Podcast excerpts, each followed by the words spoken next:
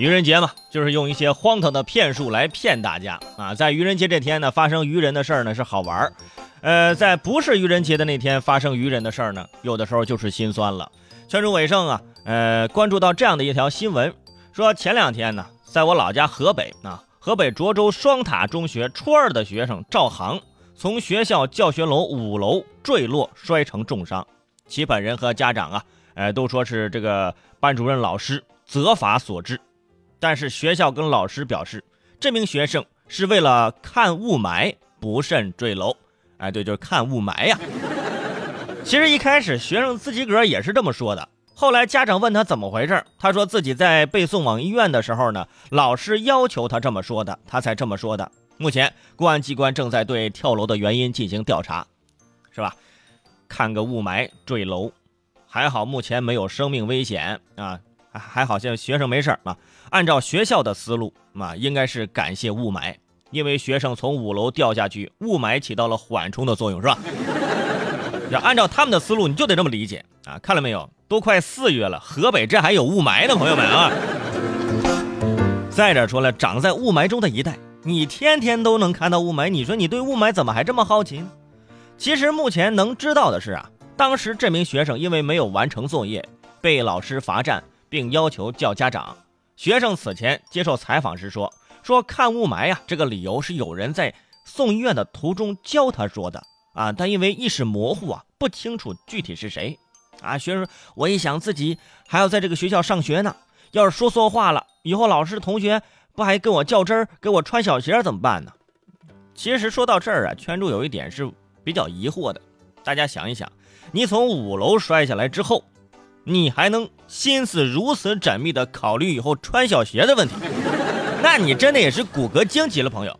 还有一点，如果不是学生自己先说出来这一点，老师们应该也编不出这么奇葩的理由吧，这个玩意儿。当时就是学生被罚站，放在走廊里啊，学生就是蹬着那栏杆啊，身子往外伸啊，好像不慎滑下去了啊，这么回事。因为看雾霾坠楼这个原因呢，乍一听啊，有一点这愚人节的意思，但是真真的它又发生在我们生活当中了。到底是不是真的因为雾霾啊，看雾霾发生坠楼，应该只有这当事人这个同学他自己心里知道。这名同学之前多次不写作业被罚站啊，当然体罚学生是不对的，但是同时也表明这个同学呀，并不是因为被罚站羞愧难当而跳楼的，因为他已经习惯了。所以大家也不要把这个矛头啊集中的指向这个老师啊，这老师你怎么这样呢？你看你罚站人跳楼了吧？别这样啊！这个我觉得呀，此时首先要考虑学校这个栏杆的高度和这个质量的问题，避免以后发生这同样的悲剧。其实说实话啊，很多学生都罚站过，对不对？你想想你自己上学的时候有没有被罚站过？那全主委生，我被罚站过。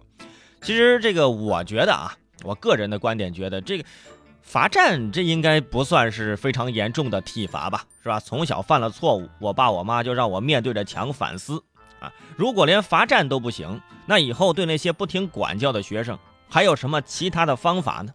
可能有圈友跟我说，圈主你这么说不对啊，我跟你说啊，就要耐心教育啊，要沟通啊，要进行心与心之间的交流啊，这样就会好的。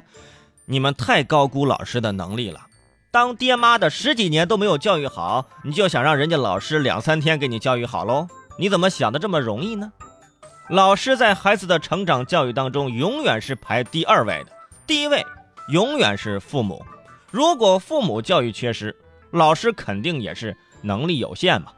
对于这件事儿，我们庆幸的是学生没有生命危险啊。关于这个后续呢，让他们再去沟通解决。圈主伟盛啊，在这儿就是提醒各位，好好的爱护我们的环境。